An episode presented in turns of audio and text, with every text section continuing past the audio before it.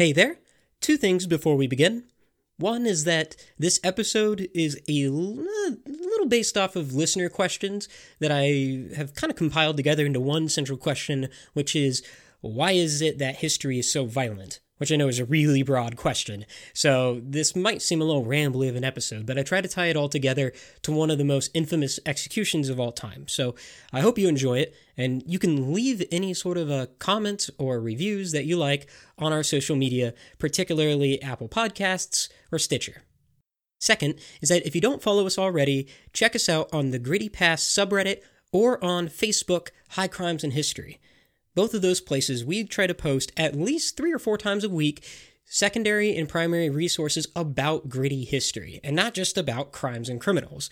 I'm not one of those people who likes to follow other pages, especially when all they do is advertise their own stuff. But I promise you, that's not our pages. So if you enjoy the type of history that we feature in these episodes, then you'd really enjoy our social media pages. So check us out at the subreddit The Gritty Past or on High Crimes and Histories page on Facebook. All right, on with the show. Today's episode is based off the works Violence in Early Modern Europe by Julius Ruff, Seeing Justice Done by Paul Friedland, The Spectacle of Suffering by Peter Spierenburg, and Seven Generations of Executioners by Henri Clement Sanson. This episode contains graphic descriptions of violence that are not suitable for everyone. Please use discretion before listening.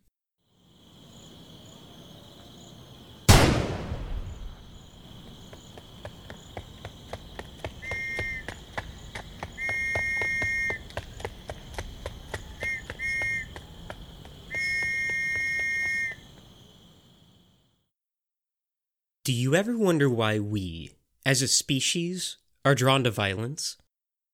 Hell, if you're listening to this right now, you've become an audible spectator to violence, removed hundreds of years from the events, but you're still here. Do you find that strange? That you're listening to descriptions of violence, at least partly for entertainment? I mean, I get it. It's not wholly for fun. In fact, I push really hard against the idea when I record this podcast. If you listen frequently, you know I'm all about connecting the past to the present, learning from history, the usual. But, let's be honest, part of us is also drawn to violence. Violence is unusual, it's titillating. There's something almost primal to it. Now, if you don't believe me or you're offended, I totally understand. I study violence in history for professional academic work, and I have my own reasons for that, which I will go into in an upcoming episode, but that sort of reaction doesn't really surprise me. I get it all the time when someone asks, Oh, what do you research? And I respond, Oh, executioners. The look says it all. It says, That's weird, but I do want to hear more. That sums up our relationship to violence today. That's insert your negative attitude. Awful, disgusting, weird, tragic, disturbing, etc. But I want to hear more. It's why violent films make the most money, why true crime is an exploding genre, why news anchors always lead with the grisliest stories. And I have a theory as to why that is, because I think we'd all agree that true everyday violence, that is, violence in your own life, in front of you, that affects you or those you love, that's awful. But if we feel that we are removed far enough, our fear or disgust or whatever negative feeling you want to insert there, becomes overridden with curiosity. And I'd argue that's not inherently human. It's not biological. It's societal. I think it's built into Western society because of our history. What happens if you have a culture that doesn't just permit violence, but revels in it? What happens when you have a judicial system that doesn't just endorse violence, but promotes it. What happens when society hungers for violence? That might sound crazy, like something out of Mad Max, but it's not. It's how Western society operated for almost its entire history. Until 200 years ago, we engaged with our violent world using violence. The state, religion, relationships, all were predicated on the belief that violence could solve society's woes, in doing so, it perpetuated the systemic violence of Western history. Violence wasn't just the problem, it was the answer. And I think it might inform why we are still obsessed with violence today. I'm Trevor Rhodes, and this is High Crimes in History.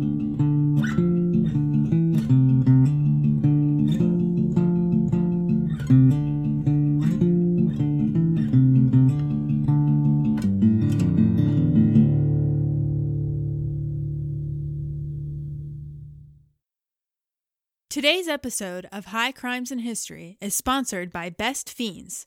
Do you ever find yourself sick of browsing social media and reading the news? Best Fiends is a casual, free to download game that anyone can play. And best of all, you don't need the internet to play. It's the perfect game to play when traveling on an airplane or in the passenger seat. Personally, we find ourselves playing when we have downtime in our day, like waiting in the checkout line riding in the car, or during our lunch break. We also love all the cute fiends and special costumes we can unlock. I've been playing nonstop. I'm level 277 and haven't slowed down yet. There's new events every month that keep you coming back for more. Engage your brain with fun puzzles and collect tons of cute characters. Trust me, with over 100 million downloads, this 5 star rated mobile puzzle game is a must play. Download Best Fiends free on the Apple App Store or Google Play. That's friends without the R, Best Fiends. On March 28, 1757, Robert Francois Damiens, the attempted assassin of King Louis XV, was executed in the most grisly public execution of the 18th century. In the morning, he awoke in the Bastille to the executioner, Gabriel Sanson of the Sanson family, who we have discussed in previous episodes. Gabriel was a substitute for Charles Jean Baptiste Sanson, who was sick and in bed. Charles Henri, only 17, accompanied Gabriel. They read him his sentence in front of a small crowd in the grand chamber of the Bastille. After a little food and wine, Damiens was tortured and questioned for an hour and a half. His feet were placed in boots designed to be pulled shut with strings, tightening and crushing the bone. After this overwhelming torture, he was taken to the Place de la Greve, where a scaffold was set up. He was to be tortured again, with hot pincers, before being drawn and quartered. The Memoirs of the Sansons describe his execution from their point of view. Quote, the stove in which the sulfur burned, mixed with hot coals, filled the atmosphere with its acrid vapors. Damiens coughed several times then. While the valets bound him on the platform, he looked at his right hand with the same expression of sadness that had manifested on his face when he considered his legs after the torture. He murmured a few shreds of litanies and said twice, What have I done there? What did I do there? The arm was firmly fixed on a bar so that the wrist exceeded the last plank of the platform. Gabriel Sanson approached with the blaze, the hot tongs. When Damiens felt the bluish flame bite his flesh, he uttered a dreadful cry and twisted in his ties. The first pain passed, he raised his head and watched his hand burn, without showing his pain otherwise than by the grinding of his teeth, which you could hear chattering. This first part of the ordeal lasted three minutes. Charles Henri Sanson had seen the stove wavering in the hands of his uncle. By the sweat which flooded his face, his pallor almost as great as that of the patient. With the shivers which agitated his limbs, he understood that it would be impossible for him to carry out the torture. He offered a hundred pounds to one of the valets if he agreed to do it. A man named Andre accepted. He began to carry his dreadful instrument over the patient's arms, chest, and thighs. With each bite, the time the iron jaw removed a shred of flesh, and Andre poured into the gaping wound the burning oil, sometimes the burning resin, the molten sulfur, or the molten lead presented to him by the other valets. We then experience something that language is powerless to describe, that the mind can barely conceive, something that has its counterpart only in hell, and that I will call the exhilaration of pain. Damian, eyes disproportionately out of their sockets, spiky hair, crooked lips, stimulated tormentors, challenged their tortures, provoked new sufferings. When his flesh screamed in contact with the burning liquids, his voice mingled with this odious shudder, and this voice, which was no longer human, howled, Again! Do it again! However, these were only the preliminaries of the torture. They descended Damian from the platform, and they placed them on a frame which was three feet high and which represented a cross of St. Andrew. Then we tied a horse to each of his members. During these preparations, the unfortunate man stubbornly held his eyes closed. The venerable parish priestess of St. Paul, who had not abandoned him, approached and spoke to him. He signaled to her that he heard her, but he did not open his eyes. It seemed as if he no longer wanted his gaze, which was going to meet God, to be stained by the sight of the barbarians who inflicted such torments its miserable body. From time to time he cried out, Jesus! Mary! To me! To me! as if he had asked them to snatch him quickly from his executioners. A helper had grasped each horse's bridle. Another helper had placed behind each of the four animals a whip in hand.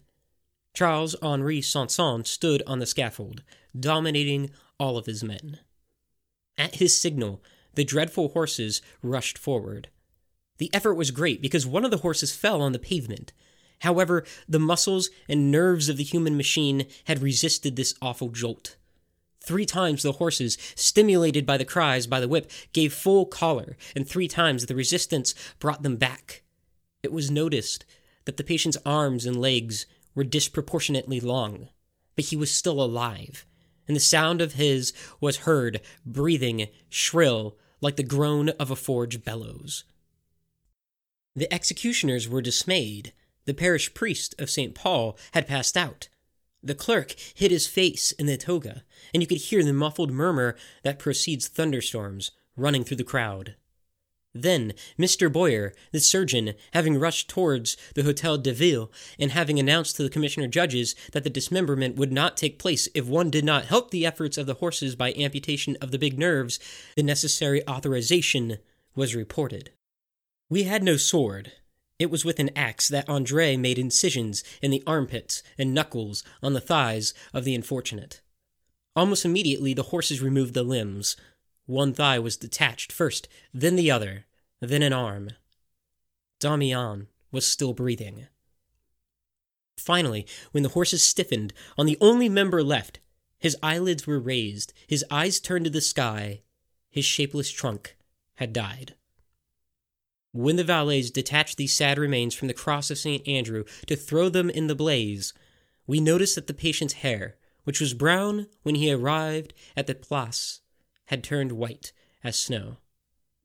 Such was the torture of Damian. Sometimes it's easy to step into someone's shoes, to see the world from their view. This is not one of those moments. Trying to explain how our current society perceives violence is already a difficult task. Imagine trying to explain to an alien from Mars why humans persist in global warfare in the face of climate change or a nuclear holocaust. We can't explain it to ourselves, so try explaining it to an outside observer. But how do we explain Damian's execution? From our modern sensibilities, it's barbaric. It's horrifying. There's no reason, morally, that we could contend that this execution was equitable to his crime. But what makes this execution even more disturbing is that over a 100,000 people came to watch Damian be pulled apart alive. Two months before the execution, the Gazette de Amsterdam crowed, quote, Never has a spectacle had as many spectators as Damian's punishment will have. End quote. Rich nobility bought rooms or windows overlooking the scaffold. One shoemaker rented his room with three windows for 300 livres, Others rented them for 360 livres per window. People tore down their roofs and built balconies or amphitheaters to rent out. People stayed out overnight to secure their spots, brought picnics to dine on as they would watch. Many brought binoculars, they were so far away. Those who couldn't afford a spot at the Place were forced to watch as Damian made his way to the execution site by cart, a process that took hours. When the torture finally began on the scaffold around 4 p.m., the crowd was excited.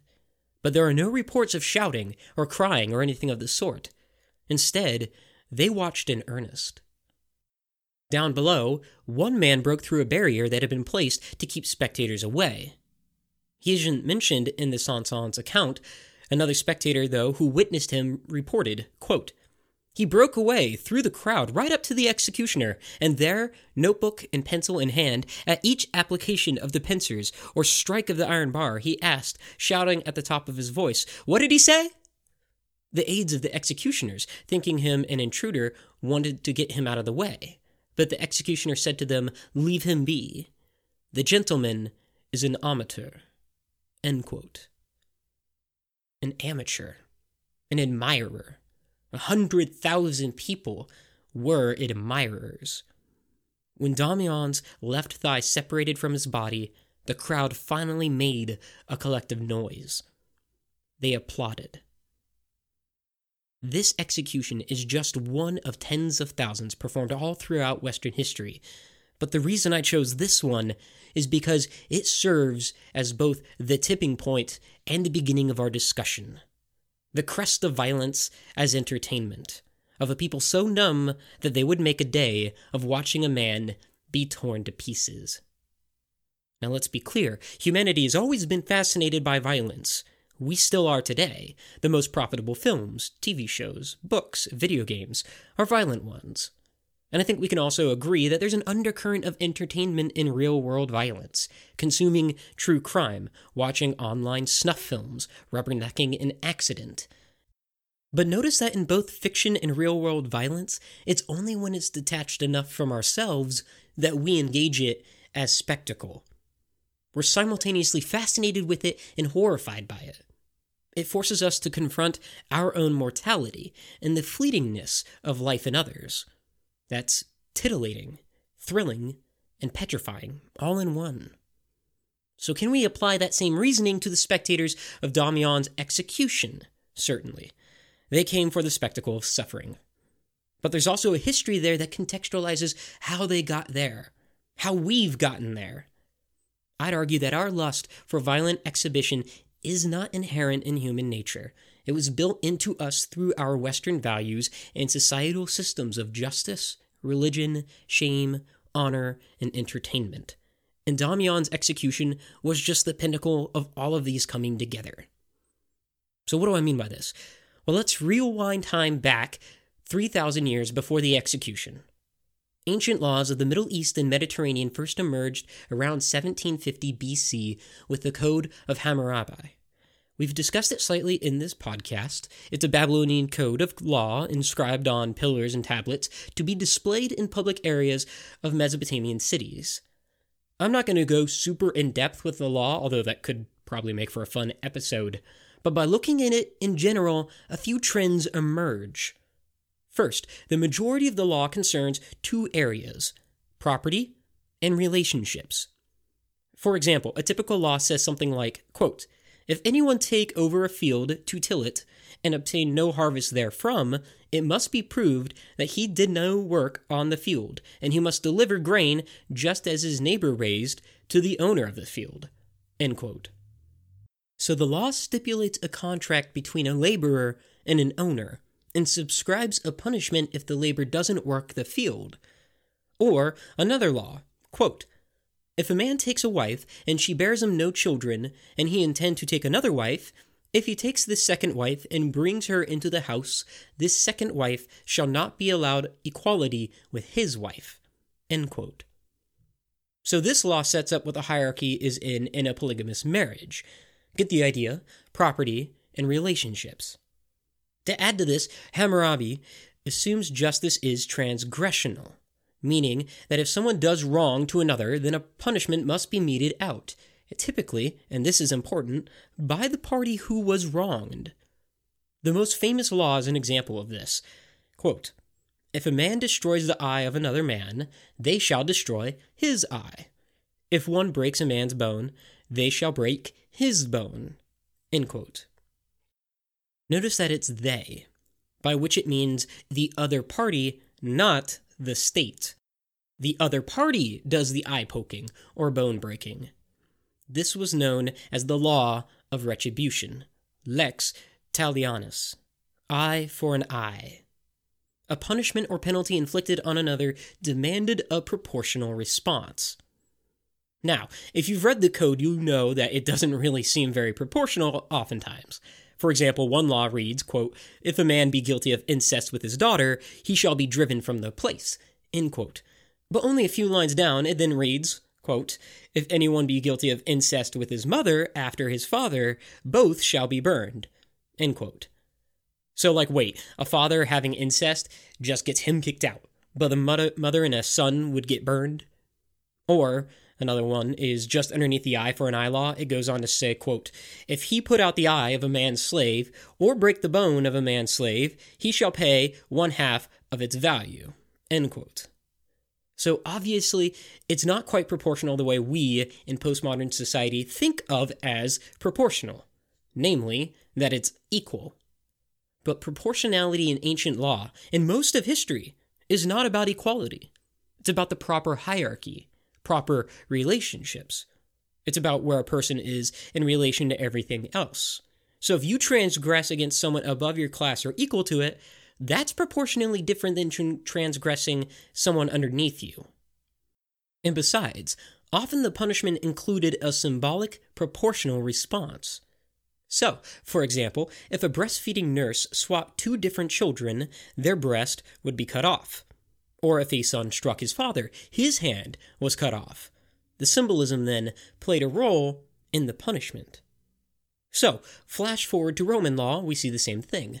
The Theodosian Code, written in the 4th century AD, is similarly symbolically proportional in response. So, for example, a person convicted of sodomy would have to, quote, expiate a crime of this kind in avenging flames in the sight of the people, end quote. But one difference in Roman law is that the punishment was often meted out by the state, or society as a whole. Some of the more famous punishments during this era include public stoning for adultery, or decimation in the Roman army, in which one person of every ten soldiers was chosen by lot to be killed by the other nine. In both instances, it's all of society that participates. It tells us that the philosophy of justice was that it was society that had been transgressed, not the individual victim. As Rome fell and its former territories descended into a more chaotic societal environment, extrajudicial peacemaking began to take the place of judicial mediation. And when there was a law, it was again a law of restitution. Paul Friedland writes, quote, in the absence of strong central governments intent on punishing wrongdoing, act that we today might characterize as crimes were instead dealt with as instances of one party harming another. Injured parties or their surviving kin could seek redress through compensation, which was not simply intended to pay off the victims, but in and of itself was a way of righting wrongs. So, in other words, it's a kind of penal payback. That is, a criminal has to pay for their crime. Part of the purpose of punishment, then, is as payment. So, to recap all of this, by the Middle Ages, a philosophy of justice emerges that punishment for a crime must be, above all, proportional in response, a form of payment, and often involves symbolism. Add to this something we haven't even touched upon that punishment is mostly public. It's done by the public or with public witnesses. And there's a lot of reasons why historians argue this was necessary. Some argue that it was in order for restitution to actually be completed, it needed to be public. Others, mostly older historians, argue it was like a form of deterrence by the state. Basically, hey, you see this guy being thrown to the lions? He's a criminal. Don't be like this guy. But what's important is that in the cases of extreme crimes, for justice to be done, punishment must be made public.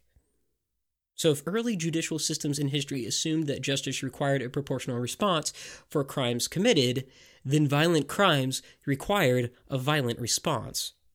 Or it doesn't even have to be violent.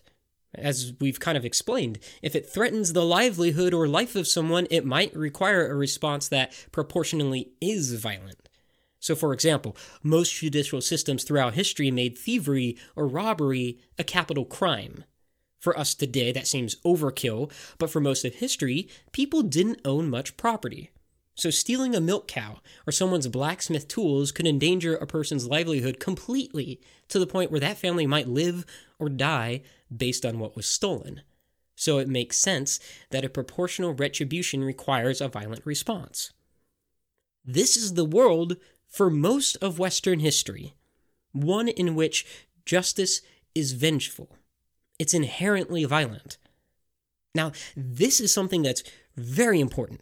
If it sounds like I'm making a mountain out of a molehill, think of it this way. Imagine that your philosophy of what makes justice is bound to the idea that in most cases, violent actions breed a violent response. Violence becomes a necessary part of life. Compare that to today, where violence is the last resort in the judicial system. It's the last part of our sense of justice. The reason why we balk at the idea of an execution like Damien's is not only because it does not seem proportional to us.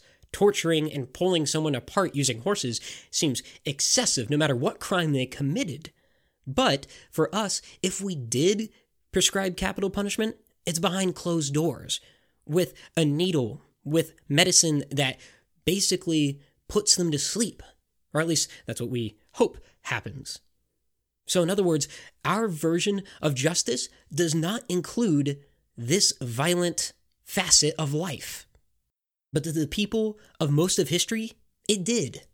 Damien's execution was for parricide, for attempting to kill King Louis XV. To them, this was a proportional response.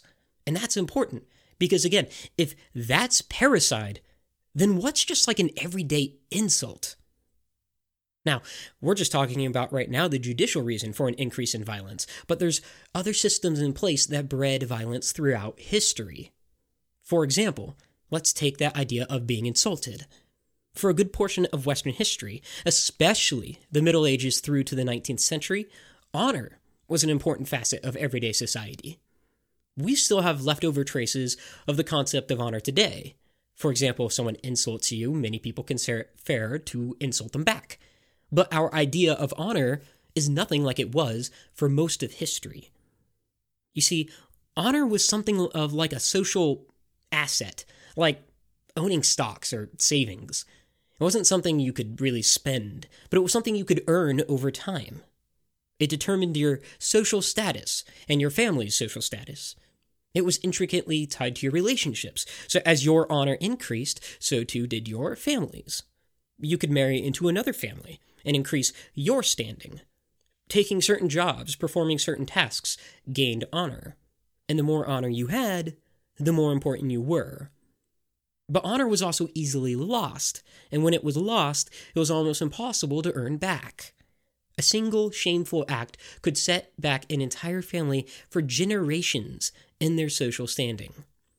Take, for example, if you were slapped by somebody in public. That single shameful moment would mean your daughters might not be able to marry someone of a similar status. Your son might not be able to gain guild access in their work one historian, and I'm blanking on who it was, so, so my apologies, but they called it a severe loss of honor, a civil death. That's how important honor was. In fact, in almost every European society, there was a similar concept of mm, different countries called it different things, but in English it would be infamy. Infamy was when someone is so dishonored that they become literally untouchable, often second class citizens or not citizens at all. To associate with someone who is infamous would transfer their infamy to you, thereby making you untouchable. So, those associated with uncleanliness or dishonorable occupations, like Jews, gypsies, butchers, surgeons, executioners, actors, their very touch would be so shameful that if, say, an executioner drank from a glass at an inn, the innkeeper would break the glass after he left to make sure nobody else accidentally drank from it. Honor is paramount in European history. Publicly shaming someone else could drop their status while simultaneously elevating yours.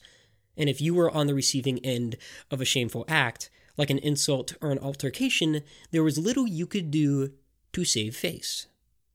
Unless you escalated it in response. Remember, for most of history, justice is eye for an eye, proportional response.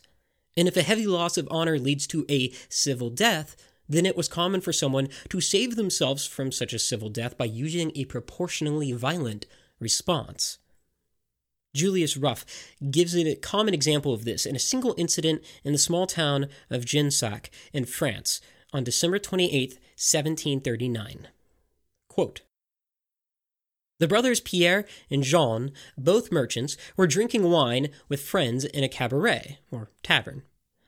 The conviviality of the occasion quickly dissipated with the arrival of another merchant.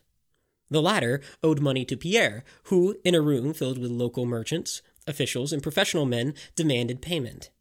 The verbal exchange grew increasingly heated, and Pierre struck the man with his walking stick. In response, the man drew a hunting knife with which he killed Pierre and gravely wounded Jean when he hastened to his brother's assistance.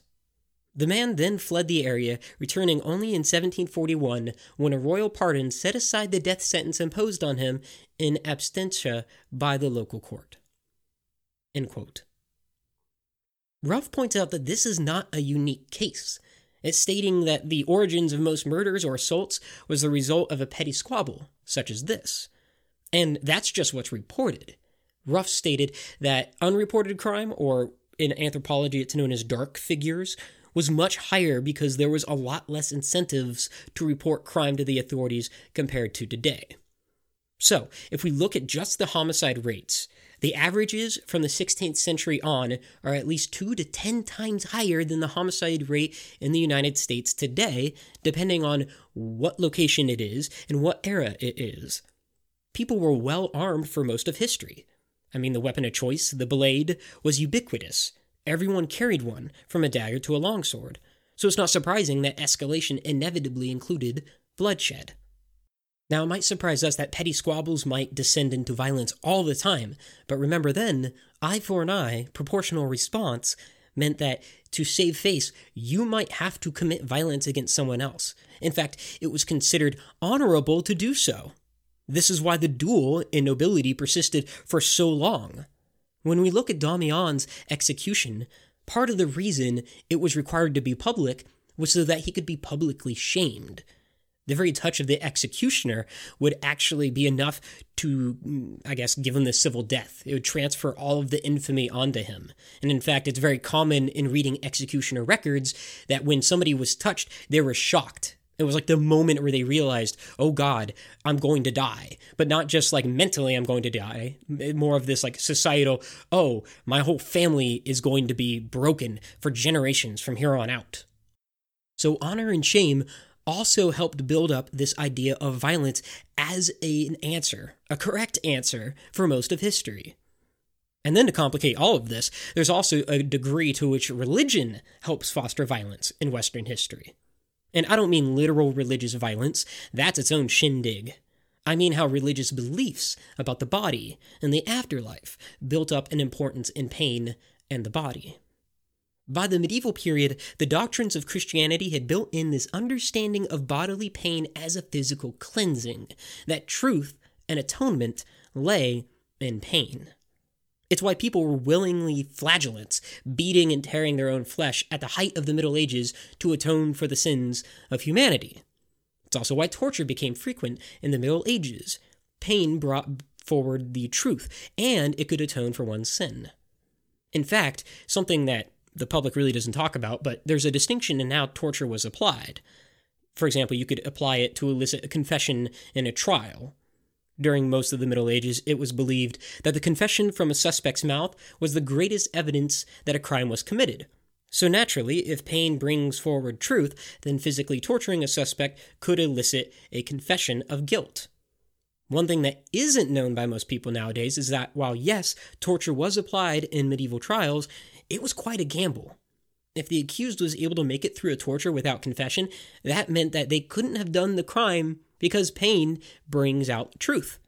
In fact, in most trials, torture was a very much a last resort because even if there was good circumstantial evidence of a crime, if the suspect resisted through the torture, they're free to go. So, in other words, you could have a murderer who killed dozens of people, but if he can make it through a torture, then he's perfectly fine. They would assume that he must not be the murderer because, again, pain would have brought forward a confession of guilt if he was guilty. And then there's also a distinction in public displays of pain, such as public torture. That sort of torture wasn't done to elicit truth, but as a physical embodiment of atonement. Torturing a person on the scaffold helped begin the atonement process. And most criminals went along with the ritual during the Middle Ages because they were hoping that doing so secured their soul after death. That's one of the reasons why the public execution persists for so long. I find it quite fascinating. When you read, especially early Middle Age executions, you find that people are there as not public spectacle, but really to be a part of a ritual of atonement. It becomes a religious rite, and you see pieces of it. For example, oftentimes, um, like in France, for example, uh, the people would have to perform, typically in Notre Dame, if it was in Paris, or another church in another city, some sort of last rites, kind of like a last confession when they're on the scaffold, they would oftentimes give a last confession. And the entire time, a priest or priestess would be with them, both publicly proclaiming their sin and also trying to get them to repent. And for the most part, murderers and criminals and all sorts went along with it. Now, this changes around the Reformation as Lutherans and Calvinists begin to defy the ritual. Because again, they think that they're going to heaven they don't believe in Catholicism, so they're not really buying this part of the rite. At that point, the idea of public execution began to change. It became this idea of to see if there's going to be a last minute repentance. It's like a public suspense. Will the ritual go through or not? So they would go to the scaffold and, and watch to see if this ritual would play out the way that they thought it would, or whether that person would go and die and, in their opinion, go to hell. By the mid 16th century, people are viewing these executions pretty detached from the ritual itself. In fact, by the 16th century, people are starting to think of it almost like a sport. The state continues to persist in public executions for a while because, again, justice is eye for an eye. It requires a proportional response. And for most of Western Middle Age history, the idea of it as a religious ritual and as deterrence has held true. But the public no longer believes it that way. So, when we get to Damiens' execution, people have now began to view violence as a sport, as spectacle. People were just detached enough from Damiens' execution to be able to watch it with nothing more than a cold interest. Now, I understand that violence throughout history has many different forms, and of course, there's been other times in history that violence has been entertainment, like the Roman gladiators, for example. But my point here is that Western history has a very unique evolution of what the concept is of justice and how we get from violence as justice to violence as entertainment.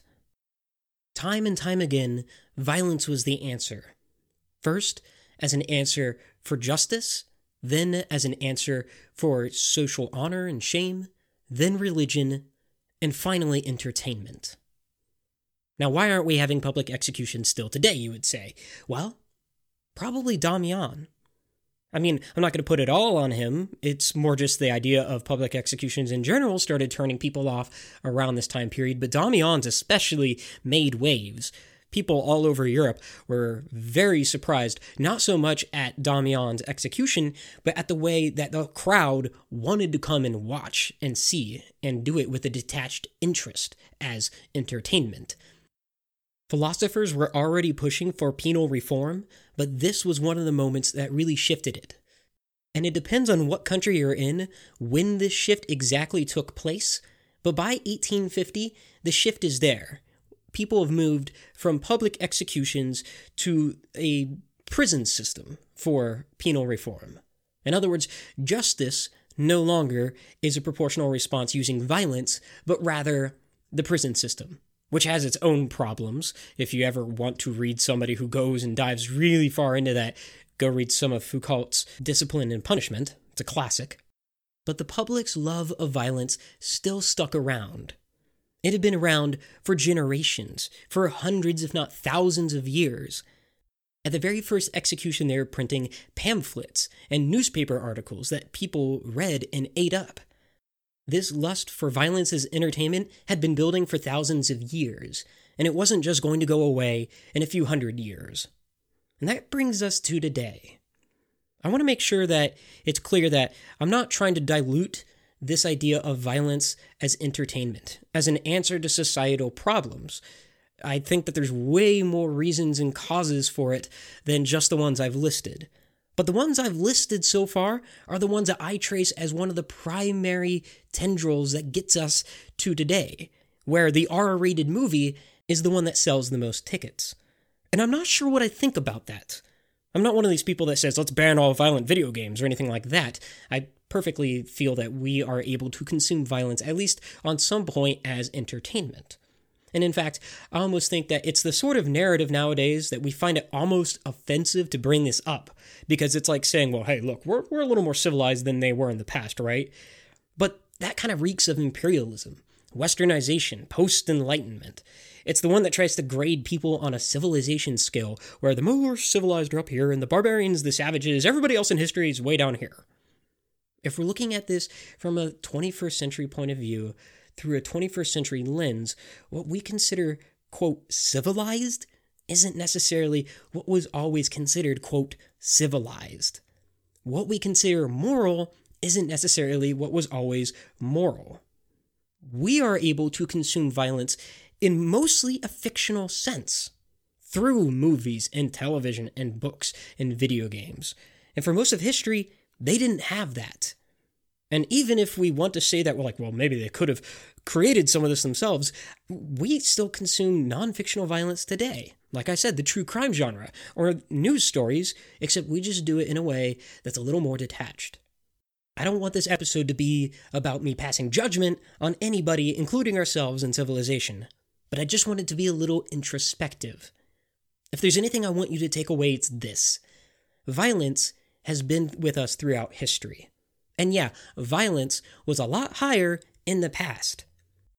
And maybe it's good that we've actually moved as a society to, for the most part, viewing entertaining violence through a fictional lens rather than real public spectacle. Maybe that's actually a good thing. But take this away society's rules aren't static, they're dictated by the culture that creates them. And that culture is not part of a bubble. It's part of an evolutionary trend that we've seen throughout history. And our love of violence in Western society has been there since the beginning. We're not much different than the people who watched Damiens' execution a few hundred years ago. If anything, we're only a couple steps removed. If you think that those people were barbaric, well, maybe consider that next time we begin to think of violence as an answer to societal problems. High Crimes in History is produced, written, and edited by Trevor and Katie Rhodes. Music by Nick Wright. If you enjoy the show, please rate and review us on iTunes or wherever you get your podcasts. If you have recommendations for show topics or comments about the show, you can follow us on Twitter, Instagram, and Facebook, or find us at our website at highcrimesandhistory.com.